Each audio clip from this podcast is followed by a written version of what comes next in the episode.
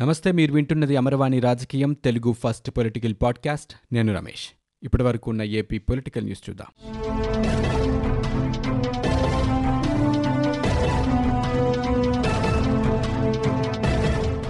AP ఆర్థిక మంత్రి బుగ్గన రాజేంద్రనాథ్ రెడ్డి శాసనసభలో వరుసగా రెండోసారి రాష్ట్ర బడ్జెట్ను ప్రవేశపెట్టారు.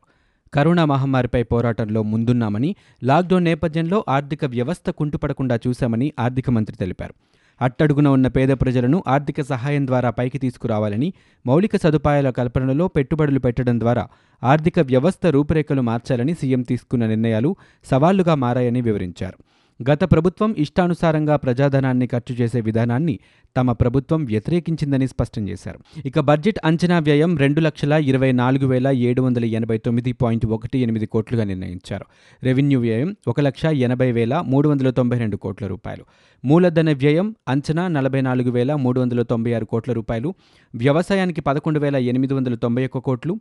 వైఎస్సార్ రైతు భరోసాకి మూడు వేల ఆరు వందల పదిహేను కోట్ల రూపాయలు. ధరల స్థిరీకరణ నిధికి మూడు వేల కోట్ల రూపాయలు. కేటాయించారు. అలాగే వడ్డీ లేని రుణాల కోసం పదకొండు వందల కోట్ల రూపాయలు బీసీల సంక్షేమానికి ఇరవై మూడు వేల నాలుగు వందల ఆరు కోట్ల రూపాయలు విద్యకు ఇరవై రెండు వేల ఆరు వందల నాలుగు కోట్ల రూపాయలు కేటాయించారు. మైనారిటీల సంక్షేమానికి పంతొమ్మిది వందల తొంభై ఎనిమిది కోట్ల రూపాయలు ఎస్టీల సంక్షేమానికి పద్దెనిమిది వందల నలభై కోట్ల రూపాయలు ఎస్సీల సంక్షేమానికి ఏడు వేల ఐదు వందల ఇరవై ఐదు కోట్ల రూపాయలు కేటాయించారు. అలాగే కాపుల సంక్షేమానికి రెండు వేల ఎనిమిది వందల నలభై ఐదు కోట్ల రూపాయలు వైద్య రంగానికి పదకొండు వేల నాలుగు వందల పంతొమ్మిది కోట్ల రూపాయలు ఆరోగ్యశ్రీకి రెండు వేల వంద కోట్ల రూపాయలు కేటాయించారు. వైఎస్సార్ గృహ వసతికి మూడు వేల కోట్ల రూపాయలు పీఎం ఆవాస్ యోజన అర్బన్కు రెండు వేల ఐదు వందల నలభై కోట్ల రూపాయలు అలాగే గ్రామీణానికి ఐదు వందల కోట్ల రూపాయలు కేటాయించారు. రేషన్ బియ్యానికి మూడు వేల కోట్లు డ్వాక్రా సంఘాలకు తొమ్మిది వందల డెబ్బై ఐదు కోట్లు ఎనిమిది వేల కోట్ల రూపాయలతో ముప్పై లక్షల ఇళ్ళ పట్టాలు అభివృద్ధి పథకాలకు ఎనభై నాలుగు వేల నూట నలభై కోట్ల రూపాయలు షెడ్యూల్డ్ కులాల అభివృద్ధికి పదిహేను వేల ఏడు వందల ముప్పై ఐదు కోట్లు షెడ్యూల్డ్ తెగలకు ఐదు వేల నూట డెబ్బై ఏడు కోట్ల రూపాయలను కేటాయించారు. ఏపీ అసెంబ్లీ బడ్జెట్ సమావేశాలు ఉదయం ప్రారంభమయ్యాయి. కరోనా నేపథ్యంలో గవర్నర్ బిశ్వభూషణ్ హరిచందన్ రాజ్భవన్ నుంచి ఆన్లైన్ ద్వారా ఉభయ సభలను ఉద్దేశించి ప్రసంగించారు. గవర్నర్ ప్రసంగాన్ని వీక్షించేందుకు అసెంబ్లీలో మండలిలో ప్రత్యేకంగా తెరలను ఏర్పాటు చేశారు. ముఖ్యమంత్రి జగన్మోహన్ రెడ్డి ఎమ్మెల్యేలు ఎమ్మెల్సీలు హాజరయ్యారు. రాష్ట్ర ప్రభుత్వం ఏడాదిలో సంక్షేమ రంగానికి పెద్దపీట వేసినట్లు చెప్పారు. ప్రభుత్వం సాధించిన విజయాలు లక్ష్యాలను గవర్నర్ తన ప్రసంగం ద్వారా వివరించారు. ఏపీ అసెంబ్లీ సమావేశాలు ప్రారంభం సందర్భంగా టీడీపీ అధినేత చంద్రబాబు ఎమ్మెల్యేలు ఎమ్మెల్సీలు వెంకటపాలెం ఎన్టీఆర్ విగ్రహానికి నివాళులర్పించారు. చంద్రబాబుతో సహా పార్టీ నేతలంతా నల్లచొక్కాలు ధరించి కార్యక్రమంలో పాల్గొన్నారు. అక్రమ అరెస్టులను నిరసిస్తూ టీడీపీ నేతలు అసెంబ్లీ సమావేశాలకు నారా లోకేష్ నేతృత్వంలో పాదయాత్రగా వెళ్ళారు. ఎమ్మెల్యేలు ఎమ్మెల్సీలు ఈ ర్యాలీలో పాల్గొన్నారు. ఒక్క ఛాన్స్ అంటూ అధికారంలోకి వచ్చి విధ్వంస పాలన సాగిస్తున్నారని నేతలు నినాదాలు చేశారు. అసెంబ్లీ సమీపంలోని అగ్నిమాపక కేంద్రం నుంచి సభా ప్రాంగణం వరకు పాదయాత్ర సాగింది.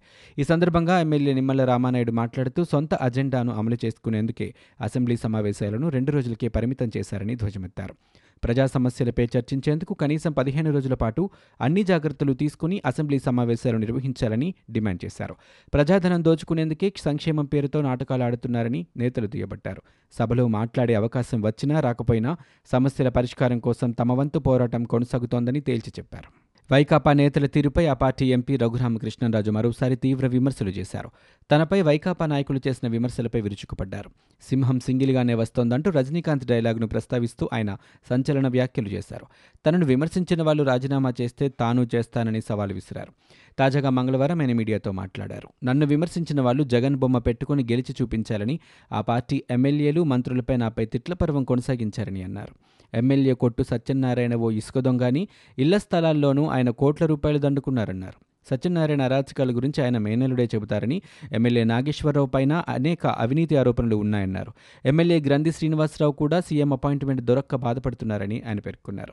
అలాగే సీఎం జగన్ ఇంటికి కూడా వెళ్ళనని ఎన్నికలకు ముందే చెప్పానని ఆయన ఇంటికి వెళ్ళడానికి నేను ఇష్టపడకపోతే ఎయిర్పోర్ట్లో కలిశారని అన్నారు.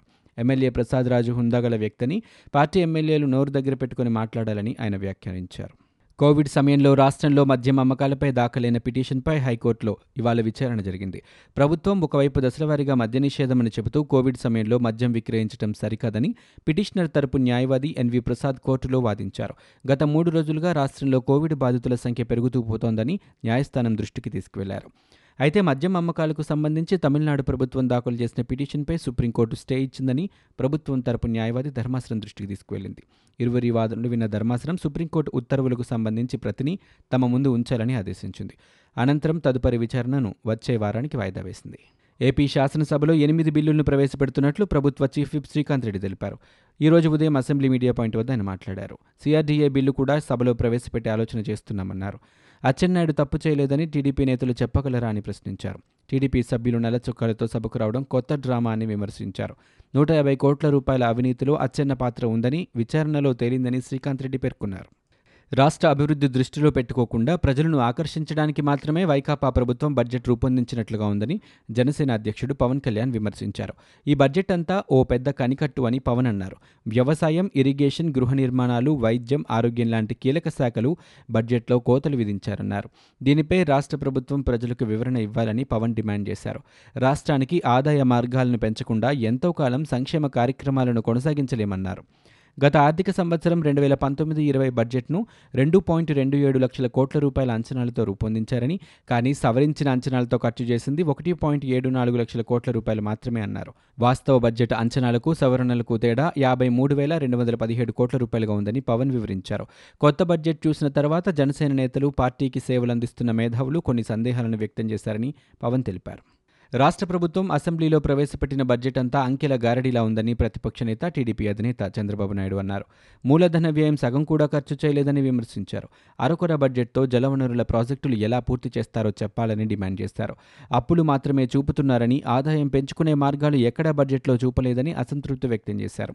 ఈరోజు ఆయన అమరావతిలో మీడియాతో మాట్లాడారు. ఒక తప్పును పదే పదే చెబితే ఒప్పైపోతోందనే భ్రమలో ప్రభుత్వం ఉందని మండిపడ్డారు. ఏడాదిలో విద్వాంసానికి నాంది పలికారు తప్ప ఏం అభివృద్ధి చేశారో చెప్పండి అంటూ చంద్రబాబు ప్రశ్నించారు.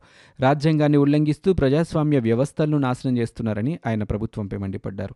తప్పుడు కేసులతో ప్రజల ప్రాథమిక హక్కులను ఉల్లంఘిస్తున్నారని అన్నారు. టీటీడీలో సన్నిధి యాదవులకు వంశపారపర్య హక్కు కల్పించడం హర్షణీయమని మంత్రి అనిల్ కుమార్ యాదవ్ అన్నారు. మంగళవారం ఆయన మీడియాతో మాట్లాడుతూ ఇచ్చిన మాటను ముఖ్యమంత్రి జగన్ నిలబెట్టుకున్నారని తెలిపారు. చట్టంలో సన్నిధి యాదవులని మార్చినందుకు రుణపడి ఉంటామని ఆయన పేర్కొన్నారు. పంతొమ్మిది వందల తొంభై ఆరులో టీడీపీ ప్రభుత్వం తొలగించిన వంశపారంపర్య విధానాన్ని సీఎం జగన్ అమలు చేశారని అన్నారు. ఆయన కేబినెట్లో మంత్రిగా ఉండటం ఆనందంగా ఉందన్నారు. ఎల్జీ పాలిమర్స్ ఘటనపై సేకరించిన సమాచారం ఆధారంగా తుది నివేదికను త్వరలో సిద్ధం చేయనున్నామని high power committee chairman Neerab Kumar మంగళవారం ఒక ప్రకటనలో తెలిపారు.